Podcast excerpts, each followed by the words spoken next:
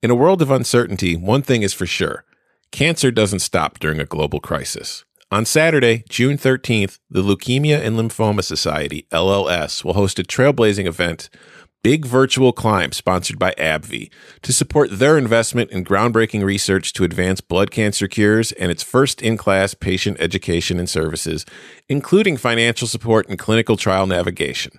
Step up to take cancer down by climbing 61 floors or 1,762 steps. Inside or outside, on stairs, on the road, or on your treadmill, climb your way. Join us for an opening ceremony and then take on your climb with our heart pumping playlist. Join us on June 13th from coast to coast as we come together to climb, conquer, and cure. Register at lls.org slash big climb.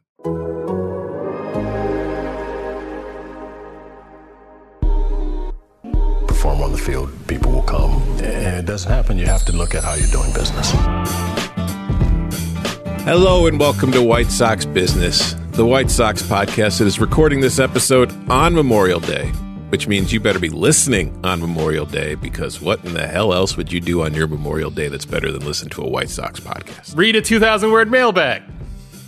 No, nothing. Uh. All you want to do on your Memorial Day is listen to White Sox Business. And frankly, James, no offense to you and your mailbag, but that doesn't just go for Memorial Day, but any day of the year. I got a Loyal bag here for you, buddy. Wow. Wow. James, are you a loyal business? Because loyal business would know that this is not a podcast, it's a way of life. After the hour recording process, I usually don't listen to the show too often, to be honest.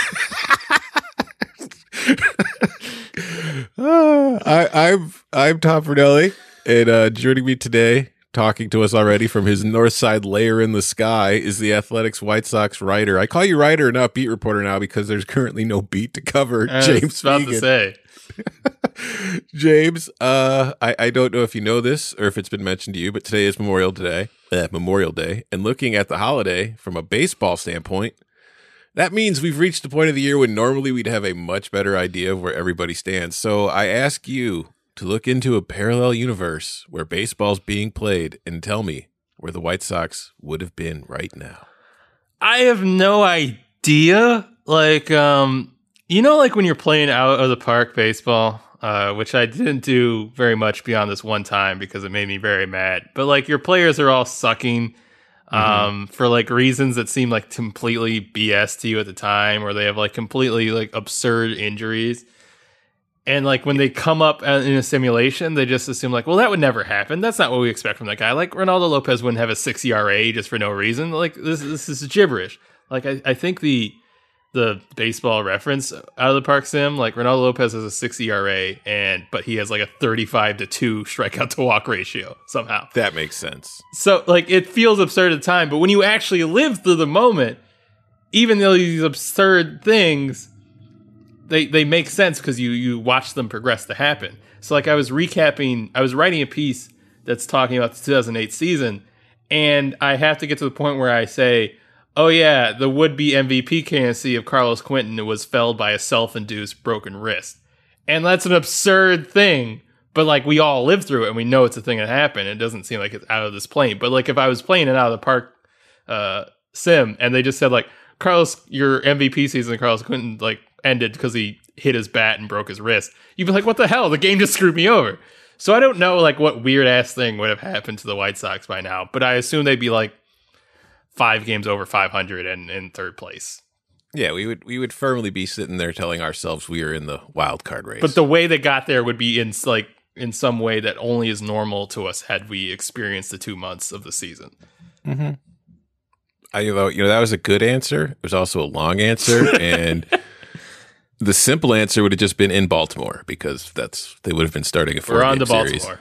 in Baltimore today. That's that's where they would have been.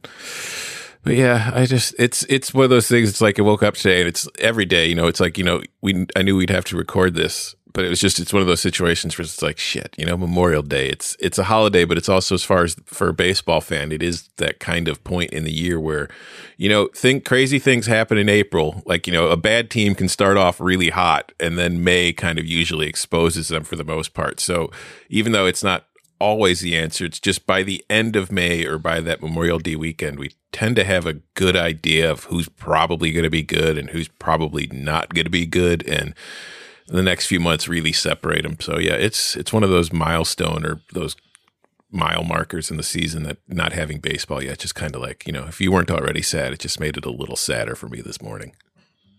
Wow, great. Uh, yeah. Tell me it's going to be okay. I, I, definitely feel full of purpose in life and uh, definitely just extremely motivated to continue cranking these out twice a week with all the subject matter we have. Hey, but th- as you've already gone over, it's at least you don't have to listen to them too, right? no, we do. Uh, something has to spike the numbers. uh, so, uh, yeah, it's there are there is some good news that kind of broke late last week, although good in context or in the proper context compared to situation we're in. It's not really good news, but based on what we have going on, uh, the White Sox announced that they're one of the teams who will not be cutting any of their full time staffers through at least June 30th. They're going to keep them full salary, full benefits, joining teams like the Twins, Cardinals, Orioles, Tigers, and Phillies. And that's a big thing simply because that's that's not happening everywhere else. Yeah, uh, well, most notably in Anaheim. yeah, where the Angels have basically decided, you know what? Let's just fire everybody. Well, we won't have it. Well, uh, Artie Moreno's like, I'll do the draft by myself. I'll manage the team. I'll hit. I'll pitch. I'll do all that stuff. I don't need to pay anybody anymore right now. We we will just um, we're gonna furlough all the area scouts who have been putting work together for this draft this entire time, even though baseball pause, the draft is having coming on the same date. So you guys are gonna have to see, keep working the entire time, even though you can't travel. And uh, then we'll have cross checkers around. You guys will be able to hold it down and still run the draft and make decisions. But immediately once you're done with that draft, we're furloughing you too. So yeah, work hard, do the best you can. Um, go get them but yeah, there are other there there are other teams that have uh, gone to this length of furloughing and or um, having pay cuts, just like the Cubs are having. Which mm-hmm. you know, all things considered, given the other teams have furloughed or made firings, um, the the Cubs just doing a pay cut system is probably better than other possibilities. But yeah, the and the White Sox are not as great as maybe some team that have already committed through the season. Um, retaining everybody, they said that they're kind of going to this on a month to month basis, which uh, uh, on a certain degree just makes sense because who knows what the hell is happening month to month. Um, but yeah, uh, probably better to work with the White Sox than the Angels would be my my broad conclusion. Yeah, it's. I mean, I, I think that by doing it through June 30th, in a way, you're just kind of saying to yourself, "Hey, maybe we'll actually have baseball right. coming by the time we get to the end of June." So you don't want to. Let's not know, map out a plan based when you know our world could entirely change. In, in mm-hmm. so yeah, way. it's it's it's weird to just I, I, I can understand the desire not to be like all right we're just going to do it through the whole season when it's like you don't know what next week's going to bring let alone you know the whole season so you don't want to paint yourself into a corner I guess. But it is to me I mean you mentioned like the Cubs are cutting salaries but they're not you know at least as far as we know they haven't furloughed or released any full time employees. Uh, the Blackhawks have kind of furloughed some people you know done that kind of thing. And it's just weird because you think of the way that ownership is viewed by sports fans when they look at the owners of their teams they look at it more from the what are you doing to help my team win games? like perspective that you would expect but when when you go through something like this and you see what Artie Moreno who spends a ton of money as far as payroll is concerned on the Angels, you know, with the you know Trout, the Pujols contract, he's bring, brought in Upton, he's brought in a whole bunch of guys to try Rendon. to you know buy, yeah, Rendon. He spends a lot of money, and now he's you know letting everybody go the minute that things go wrong. Whereas Jerry Reinsdorf, who maybe doesn't spend as much money as we want on the team, at least if you're is the owner as far as the people who work for him, I bet most people would probably think that Jerry Reinsdorf's a better owner than Artie Moreno right now. The rainy day that he's seemingly always preparing for and being conservative has now finally come uh, in mm-hmm. full force. Yeah, so it's just weird that it's it's one of those things that where something like this happens and it kind of just paints things in a different perspective and shows you things you didn't really consider before. Uh so yeah, but there's the White Sox keeping through June. I'm hoping that by the time July 1st hits, we'll maybe not have baseball, but we'll at least know that there's a start date. Uh, as we enter the week, the owners are isn't it this week they're going to put in their new plan Yes. for the players? Yeah. There's proposal swapping and you know ducking the whole revenue share after floating it publicly for a couple of weeks and probably shifting to deferrals and probably getting All right, a lot more warm reception than maybe that would have gotten if they just presented that first. Given given your background as a labor relations lawyer, All right. how long how long until we've got an agreement here and, and we're ready to move forward? Well, I- I'm glad you asked because uh, when I was 17, I went to an uh, a, a summer, not a summer class at Notre Dame that was pre law, and I'm wearing that like extremely 16 year old T-shirt that has multiple holes in it right now. So I'm in perf- I'm in lawyer mode. Yeah, I could see your shirt. That's why I asked you. I don't know if you realize, but you've got your video on. Uh, that's very intentional. I keep it on even when like I'm not at the computer, just so I can like walk across and people can catch me like coming out of the shower, getting something out of the fridge. It's it's a separate revenue stream. Um, I would I would think it wouldn't take. James's fans only or whatever the hell. only fans. What is it? I don't know. It's whatever the Instagram models have. Well, the more you admit that you know what it's called, the the more you indict yourself. Um, I I think it would take like a I don't know. It seems like it would take a week and a half, two weeks. It's not something you'd seem like you'd want to stretch on forever, but given how slow the exchange of information has been thus far, uh, I, I feel like it's going to be more than a week. I don't think it's going to be done by like Friday or anything like that. Um, it it does seem like this proposal would probably have more legs to than the revenue split that they were uh, offering. So hopefully it doesn't result in this long drawn out thing. But I still think it's it's going to be June before we really know, um, really have an idea of uh, uh, of when games will start. But I would think that people would start returning to complexes pretty much immediately. Uh, I know that some clubs already have guys like who are coming into the stadium or in the complex, and obviously, uh, you know, White Sox example of this would be that if you were rehabbing injury like Carlos Rodon uh, or Michael Kopech, you're kind of still allowed to go into the facility and and get your throwing in or do your workout in in some sort of distance manner. Like you know, Jake Burger is still allowed to work out um, because he's technically an injury rehabber. So stuff like that won't take too long to start getting in place as far as guys training and ramping up. But uh, I think we won't have like an official like schedule of any kind um, before the next episode of White Sox business. Surely, But maybe by the, the, the second episode from now, which would be a week from today, which would be June 1st. I mean, it's probably wishful thinking, but God, do we need topics? Uh, all right, folks. If you're listening, that's that's the that's the headline grabber at the Athletics. James Fegan guarantees we'll know by June first what's going to happen. Boom. Damn it! Tweet it out. Tweet it to everybody. Print up the graphics. Whoever Cam, make a note. Graphic. James Fegan guarantees baseball by June first.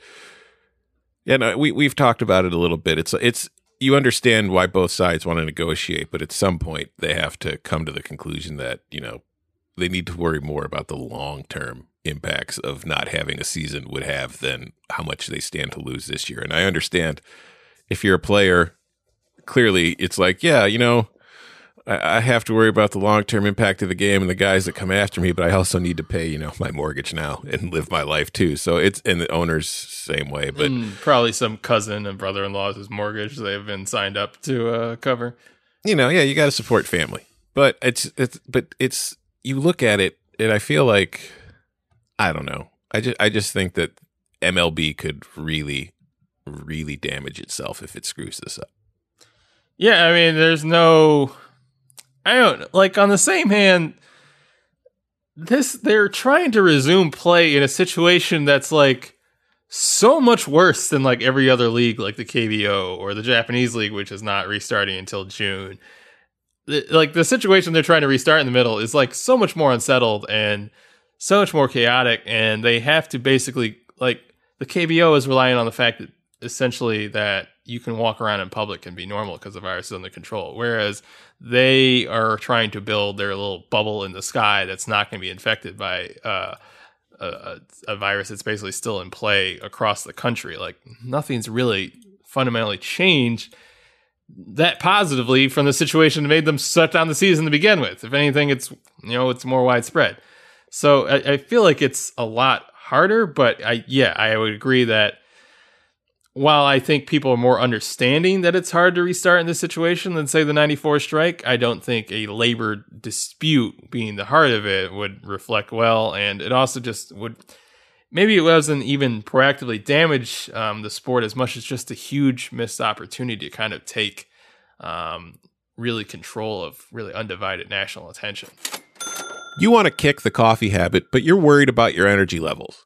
To avoid the morning sluggishness and that midday slump, you need to make sure you're hydrated.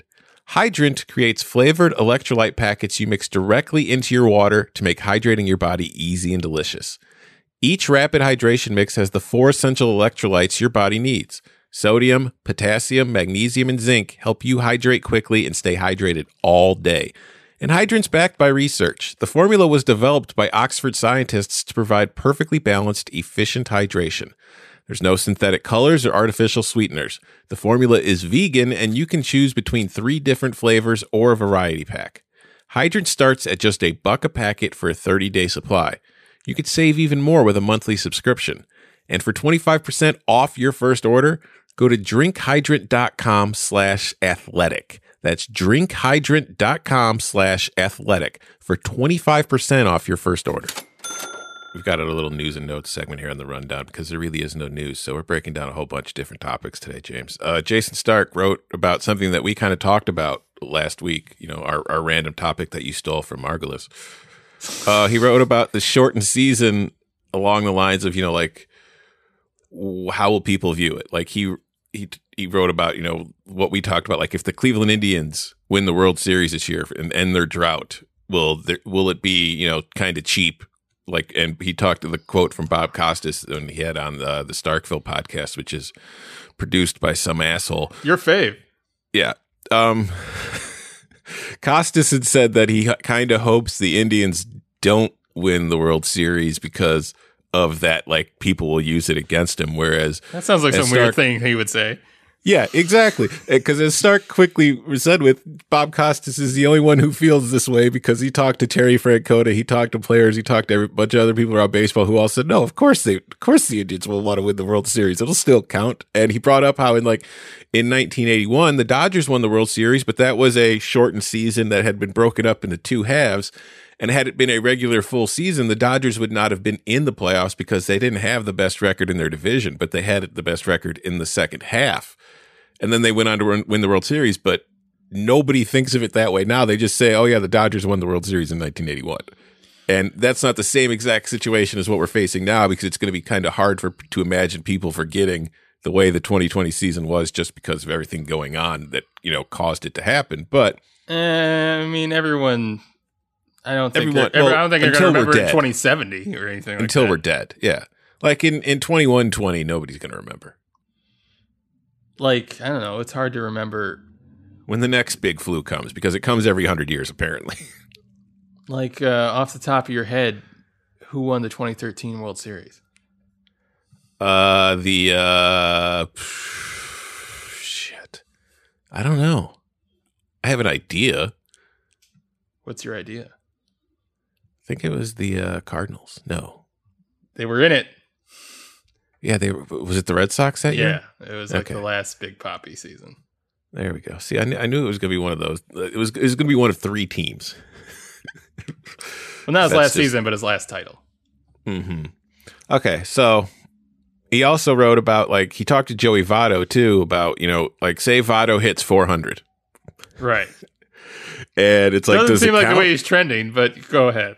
No, but does it count? Like it's like okay, if he's the first it's technically it's a full season and i thought that was one one thing we didn't really discuss as far as because we talked about it from what it would mean to me if the white sox won the world series if it would cheap it to me and it wouldn't but i do think the statistical argument is kind of is kind of more interesting because you know nobody's going to set like a home run record or one of the counting stat records well if they did season. they're cool as hell that would be awesome but from like the rate statistics like that where it's like if somebody goes out and hits 405 how do we view that or like a sub one ERA. Yeah, and and Votto said in the article, he's like, well, he, Stark said if you could, if you were able to talk to Ted Williams about it, he says, what do you think Ted Williams would think? And he's like, oh, I know Ted Williams would think it, you know, it doesn't count, but Ted Williams isn't. Not everybody's Ted Williams because you know he's not exactly the history suggests he's not the most friendliest person that ever played the Oh. game of baseball. He's, he's dead, so the problem Yeah, is somewhat minimized. So he's he's much more amenable now to conversation. I don't But- know what the frozen head is saying, but But seriously though, how if somebody hit 400, how would you view it? Um. Yeah, it's it's not as significant. It's Yeah. It's, it's it's all about sustaining that over a six month grind, which is like yeah, it- it's like Paul Konerko hit 400 into May, and then he was toast afterwards, and so yeah, it it wouldn't be as meaningful to me. I don't know if I'd put like an asterisk around it because it's already just more of like a concept than it is a particular like barrier or like a I don't know if there's like a title or some plaque in the Hall of Fame for guys who hit 400. Um, but yeah, it wouldn't be as meaningful. It, it's a really cool first half. It, I feel like when Tony Gwynn was like flirting with it one year. That was 94.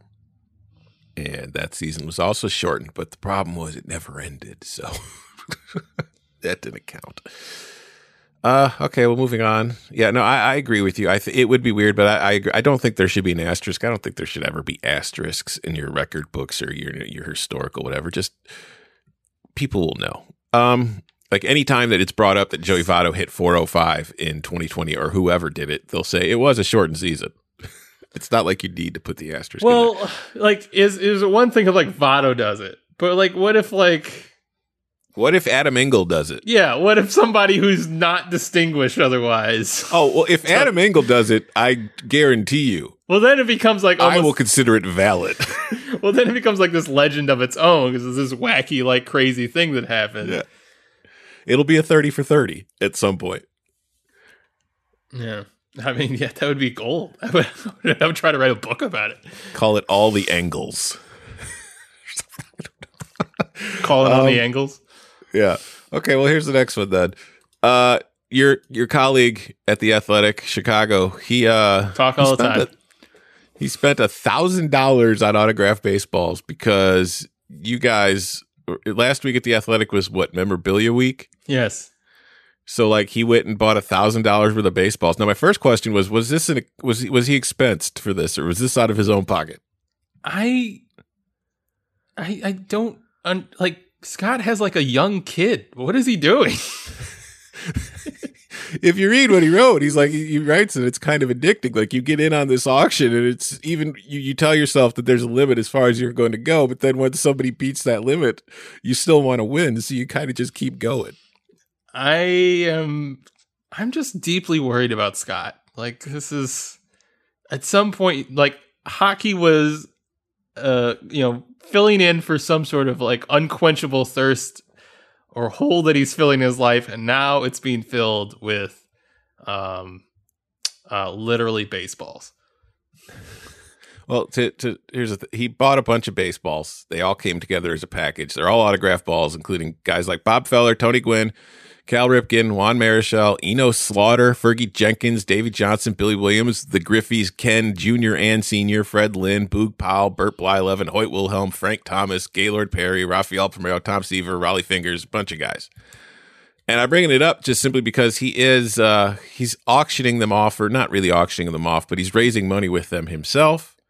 He says he spent over, you know, a little more than a thousand dollars, and he wants to give away a majority of them and raise money for the COVID nineteen charity while doing so. So, if you're interested in one of those balls, you could donate to the United Way fundraiser he has going on. There's a link in the store. You can get there through the athletic if you want. And even if you don't donate, you could just email him at scott at theathletic.com and let him know that you'd like to be entered into the drawings. And beginning on Monday, June 1st, which is also the day that James says baseball will be back, he will be giving away one ball for at least 15 days. So, is it is it 60s and 70s Boog Powell or is it recent failed A's prospect Boog Powell?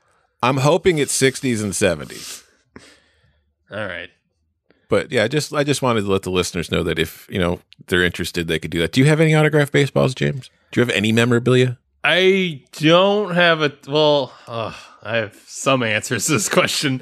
Um, I had I was given like an autograph Ernie Banks ball that I think I still have around somewhere, or is Wow, um, look at this trader. that was like I, I wasn't thrilled to have it or anything like that, but I, I think it's How like much did you bid for it? I- $20,000. Literally just was given it to me, but like my mother came home with it, like saying some friend had given it to her. So like it's in some case. I had um, I I had some like patio package or some some situation where I was like at a Sox game like really early when I was a kid, and Nomar uh, Garciaparra was just like pounding home runs uh, to right field um, in batting practice, and I was trying to like I was in like the, we had access to like the little bullpen area, and I was trying to like get uh, a batting practice home run, and uh, these two other kids like bowled me over going after one, and like I cut open my knee and was like bleeding um, from the from the dirt in the the, the visitors bullpen and guaranteed rate field. Uh, but I eventually got an, an, another one later after they they walked off with the prize that they had overwhelmed me physically to acquire.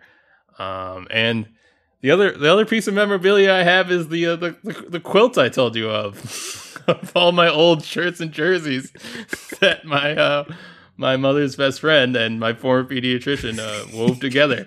And she made that for me when I, think I when I left to college when I was 18 because in that quilt still to this day is my Esteban Loaiza jersey, which I had submitted like, yeah, go ahead and cut it up because he got traded for Jose Contreras. Um, so that that's what I think dates it. That was after when I was 17 because Loaiza was still on the team in 04. Um, And- so that, that that's probably my most most u- that's that's the piece of memorabilia that I probably have around most uh most frequently. When your pediatrician cut that Esteban Loaiza jersey, she was surprised to find inside a kilo of pure, uncut heroin. That, that's Who just, knew? That's just being courteous.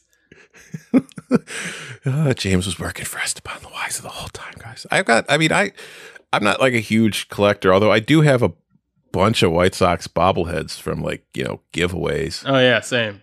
The last couple I of years. have, I have three Blackhawks pucks, one for each Stanley Cup title with like you know the whatever on them.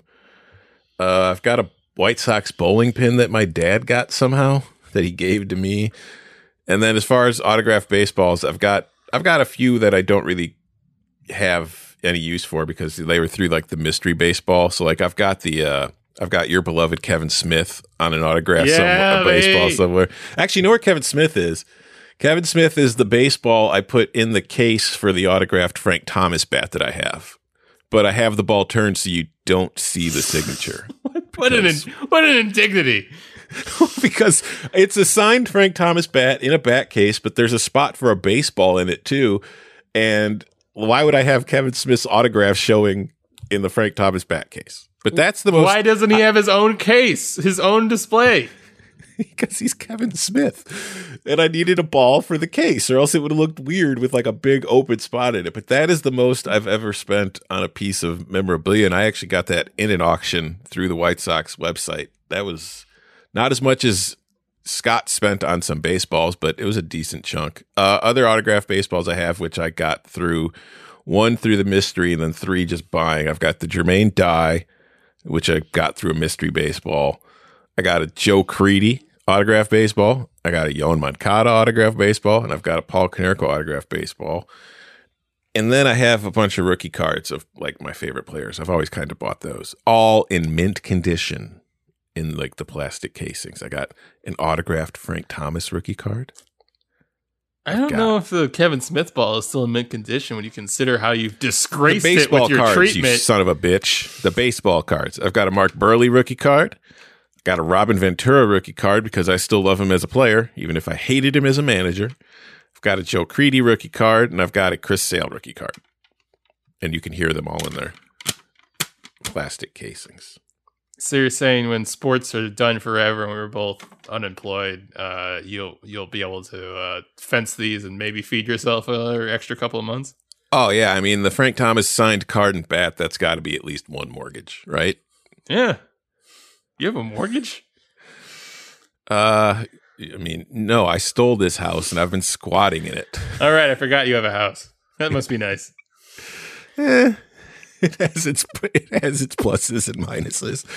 Um, so yeah, that's It's like that's Kevin pre- Smith. No, not really many pluses, honestly. If, come on, I know you love him, but let's be real. All right. Uh, moving on. The Athletic also wrote because now last week was Memorabilia Week, and this week apparently is Sports Shows Week, TV Movie Week, or whatever. Right. Right. know. That's that's why we did our draft, right? Yeah, exactly. I I like to think that we did that draft last week, and then somebody at the Athletic was like, "Ooh, there's an idea." Uh, I would inform you that they've been trying to come up with themed weeks uh, nonstop for about two months straight now, and it's uh, it hasn't gotten old.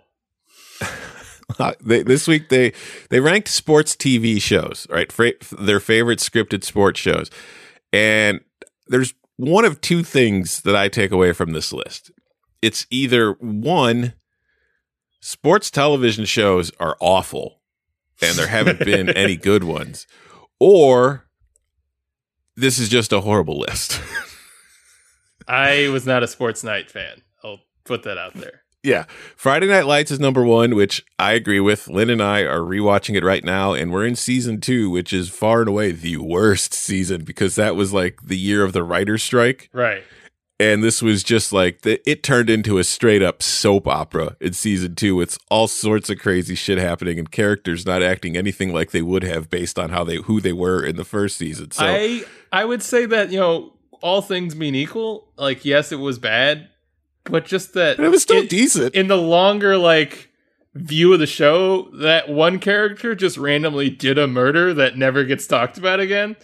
I, Landry? I, I think I think yeah, Landry. it wasn't murder.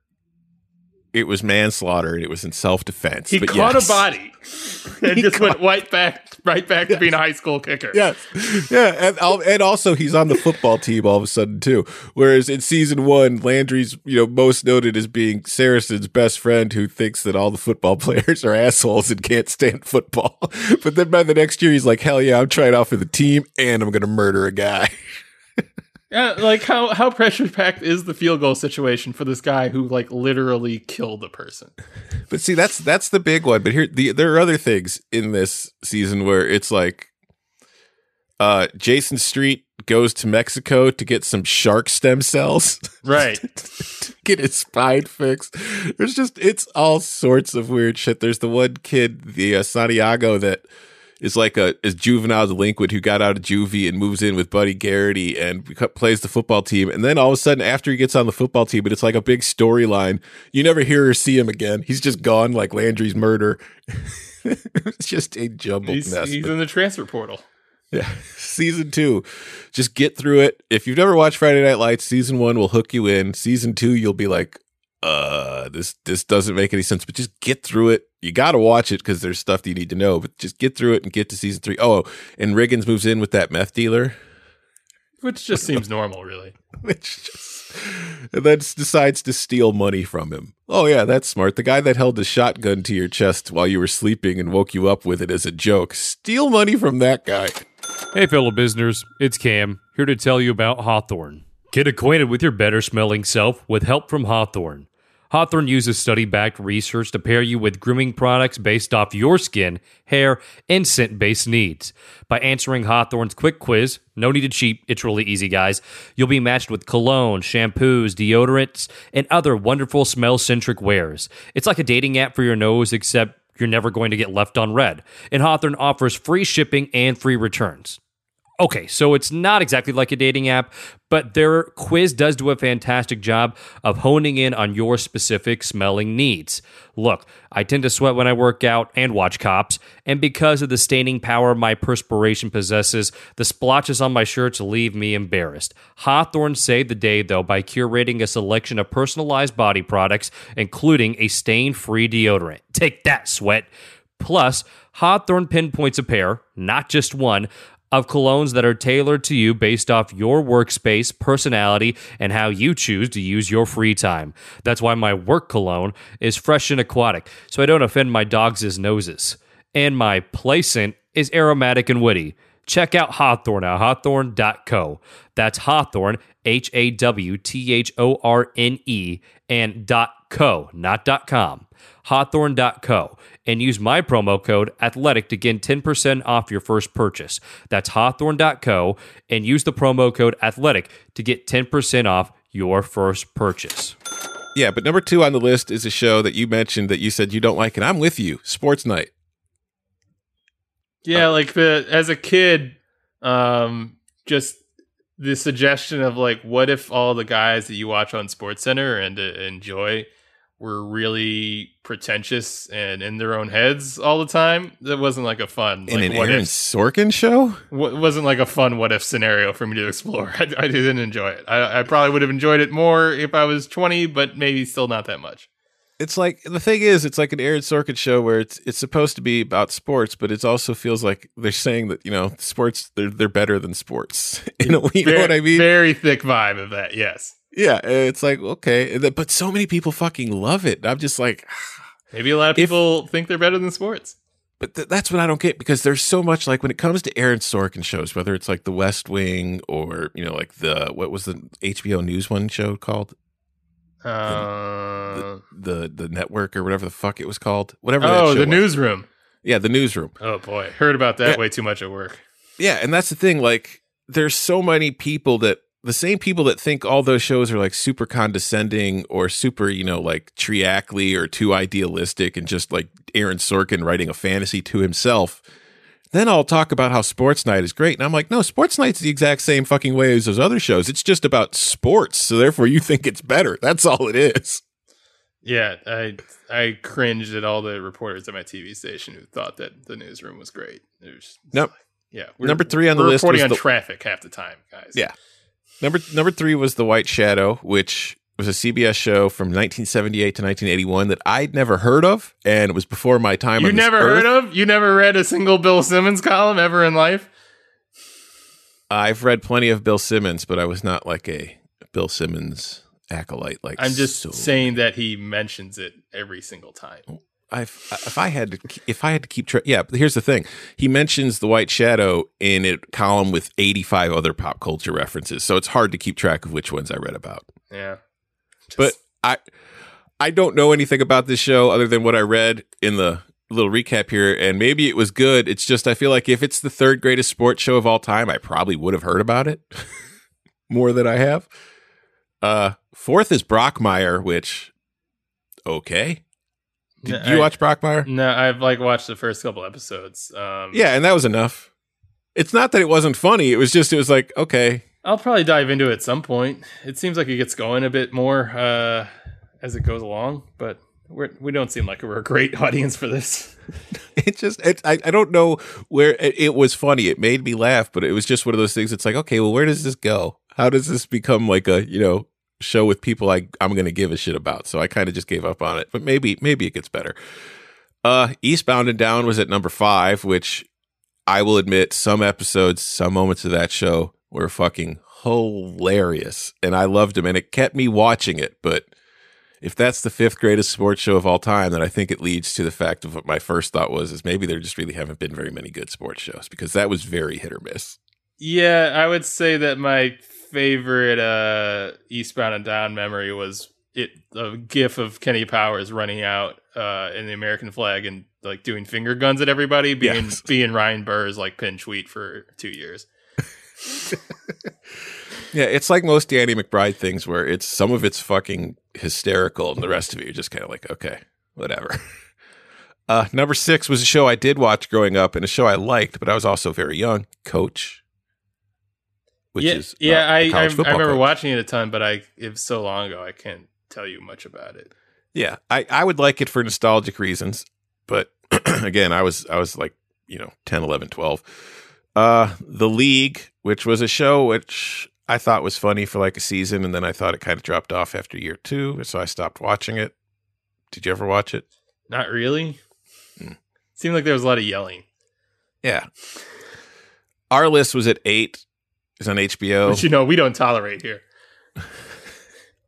I never watched Arliss. I don't even know if I had HBO during the years Arliss was on, so that make that would make it hard for me to watch.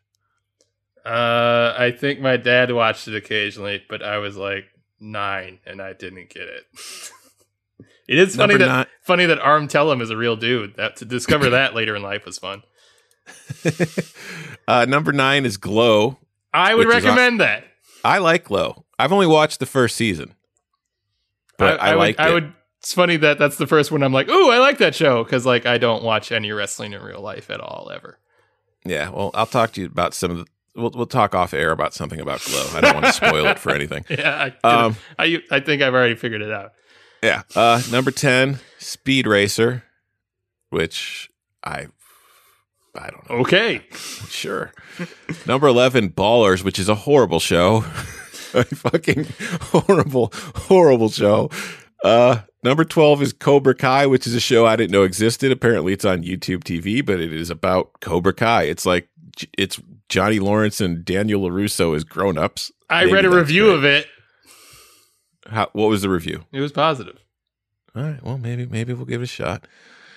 Uh, Playmakers is at number 13, which was ESPN's like NFL show that got canceled by the NFL, literally. It, I, unsurprising if you watched it. I watched it every week as a kid.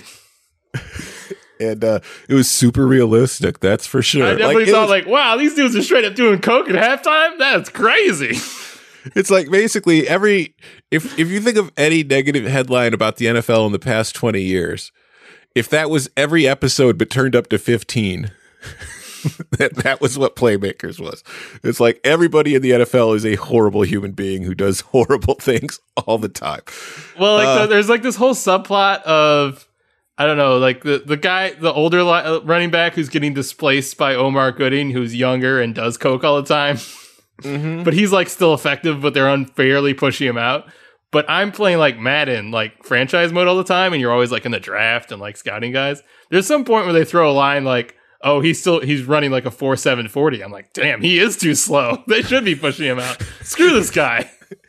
should be doing more coke if he's still only running a four seven. Jesus Christ. Uh, 14 was All American. I've never seen it. I already know I'm not going to like it. And David Ubben, who wrote the the caption on it, the Tennessee beat reporter for the Athletic, pretty much says he only hate watches it. So why would you put that on your list? Uh, Maybe Celebrity it's just not a good choice. Yeah, Celebrity Deathmatch. I enjoyed it. I don't know if I would consider that a scripted sports show. 16 is Pitch. I never saw it, but a lot of people I know who did watch it said it was good. Uh, I watched all of it. Um, it was interesting. I wanted to keep going. Um, I I probably wanted to go like deeper.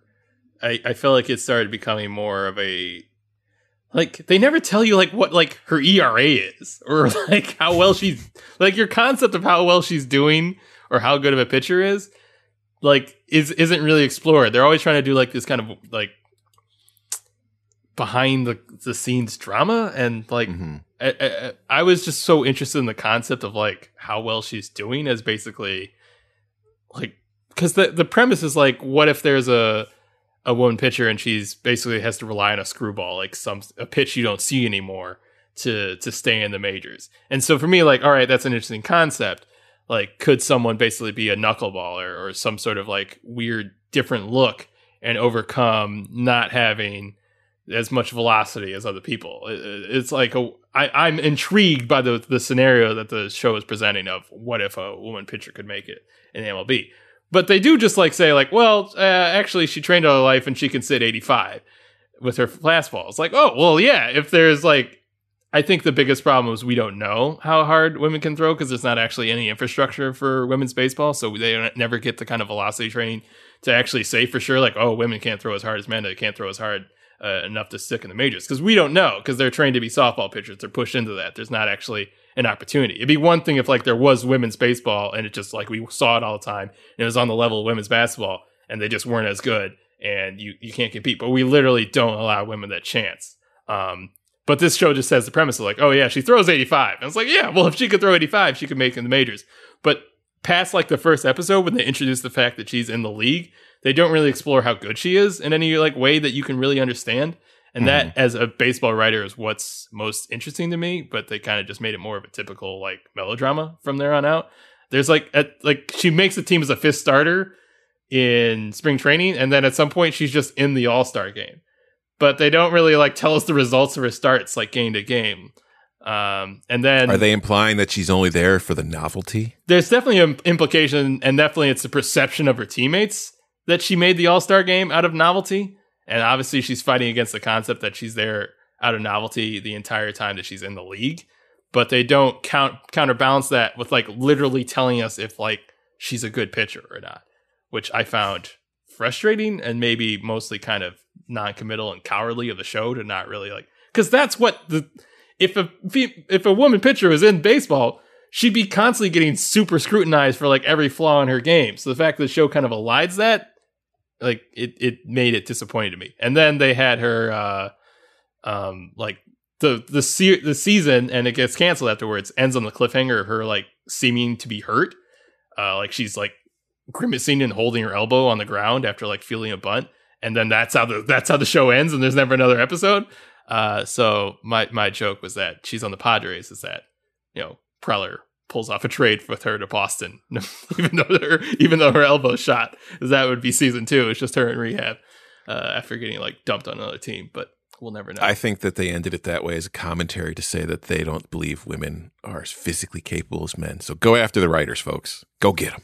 So like yeah, the Nicole Auerbach on the write up talks about how um, complex the character was, and they talked about the challenges. They did a lot to like flesh that out of like what it would be behind the scenes, but I was frustrated they kind of did that in sacrifice of literally like any like any approach of like how physically difficult this would be or how much should be scrutinized for performance. It's just all kind of weird little plot lines that don't really talk about baseball results.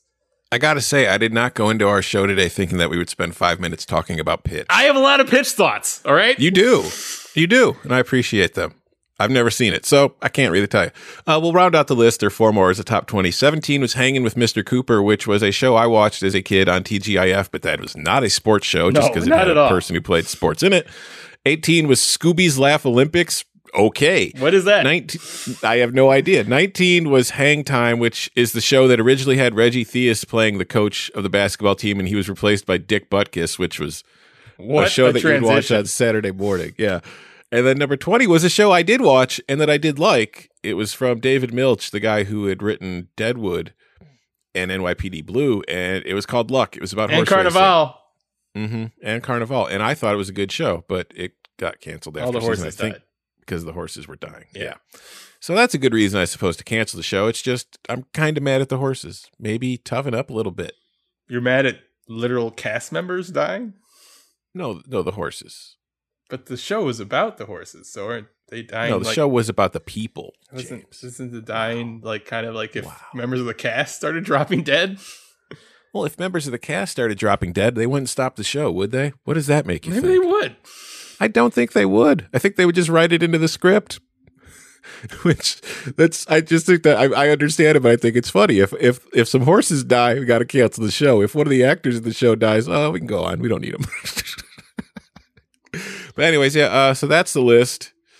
Um, I and again, I don't know if this is just a really bad list or if sports television shows are just this bad. If if there's some shows that I'm not thinking of that were left off this list, let me let James and I know on Twitter. T- tweet us both. Tweet everybody. Tweet tweet Rihanna. Tweet James. Tweet Beyonce. Tweet Oprah. Tweet everybody. Let them know the shows. I would tweet at Rihanna because I usually get my cues from her. Mhm. Although Rihanna will not let you tag her in a tweet, by the way, with a photo in it, because I've tried. I mean, that's that's just standard protocol. It's like when I tweet when I tweet the links for like the the episodes and I tag you know like the photo with you you so you see it. I've also tried to tag like Rihanna to see if she'd retweet it, but she doesn't allow it. So that's how I learned that. Uh, well, we were gonna we were gonna play Tenty questions, but we've spent a lot of time already, so I think we'll save that for Thursday. So let's get to shout outs. My shout out is to the crazy guy that was walking his dog yesterday as I was walking Frankie because, you know, I, I'm sitting there, I got my mask on, I got my headphones in, and he's coming this way towards me on the sidewalk. I'm coming the other way. So I get off the sidewalk and I go to the curb as we pass, and he, I, I, I could hear him talking to me, though I can't hear what he's saying. So I take the headphones out and I'm like, Excuse me? And he said, That's a very pretty dog. And I said, Thank you. Now, I call this guy crazy not because of that, but just looking at him. You know how you see some people and you're like, Oh, that dude's crazy? Uh, sure, I guess. well, you looked at this person and you thought this person's crazy. And at first he says, You I have a very pretty dog. Mental health is a very serious issue in this country. and he says, You have a pretty dog. And I'm like, Okay, that's that's a normal sane comment. And I says, Thank you. And then he said, Don't take it to the park on Bryn Mawr and uh Bryn Mawr and uh whatchamacallit, the fuck Sheridan. because that park poisoned my dog. There- Now there, there, there's no park on Bryn Mawr and Sheridan. Think. that's that's part of You're it. The- supposed the- to be talking about like the like the little grassy field before you pull onto Lakeshore Drive. Exactly. And that's what I'm trying to figure out because did he mean like Edgewater Park, which is right there that you just discussed, or did he mean the Edgewater Dog Park, which is actually east of Lakeshore Drive, but on that same plane? So I don't know which park it was, but what's more interesting to me is that he said the park poisoned his dog. Well, Like- like, obviously the thing that's just taken in strides, like, oh yeah, I'm heading over there. I was, I was going to poison this dog. Yeah. but, what I need to know and I didn't want to ask was like, wait, did did the park actually like the park got together and said let's poison this person's dog or did the dog eat something that was at the park that he shouldn't have? Did somebody at the park poison the dog? I need to know who did the poisoning and what the poisoning was because I got to say, James, the dog looked fine. Oh, he had his dog with him. Yes. Because he pointed to the dog. He said the park poisoned her. And it wasn't like there was there used to be two dogs or anything like that. Yeah. So maybe it wasn't like poison that kills you. Maybe it was like poisoning the dog's mind with politics. I don't know. Oh, like uh, the the dogs become radicalized. Mm-hmm. But it was after after he said that, I said, "All right, good to know. Thank you." And I just kept walking because I didn't. Part of me wanted to continue the conversation a lot, but other part of me was like, "Just just move along." Who's your shout out to? Uh, I was gonna like think of like I'm always using sarcastic shout outs or talking about uh, stuff that happened on a video game that's not real. Um, but um, my sister works, or it's not my sister, my sister in law, my wife's sister, works at a Georgia Aquarium, and they successfully guided uh, their beluga whale through a uh, delivery of a new. I don't, I don't know what they call it, a new whale, I guess, whale baby. um, so I, I I think that requires like ridiculous like overnight shifts, and she has to like make sure the baby doesn't drown and stuff like that. And it's like a whole big thing that uh, I know she worked really hard on. So uh, shout out to her for getting through that successfully. Since I, I know it doesn't work every time, so it's I think it's probably going to be on like Good Morning America or some crap like that. That's cool. you think you could have done it? No, uh, I am a decent swimmer, but I probably would have been late to react to like something like being able to recognize if the calf can like eat or breathe. I, I was hoping you would say that. Yeah, you could definitely do it. Well, um, thanks for your uh, your encouragement. Um, I- I've, I've been told it'll be on Animal Planet, not Good Morning America. I want to tell you something, James. You can't do it, and you know why? Oh man, come on! I was just dreaming that it was possible. No, you know why you can't? Because you don't believe in yourself, James. And if Oh. you don't think you well, can not do it, now. you're not going to be able to do it. I need you to be a little more confident. I need you to believe in yourself because you know what, James? You're capable of anything. I mean, you can't fly. Like murder? Yeah, like Landry did. If Landry could kill a dude, James, I think you could kill multiple people. Holy crap! Yeah. Man, I could poison them all at a park.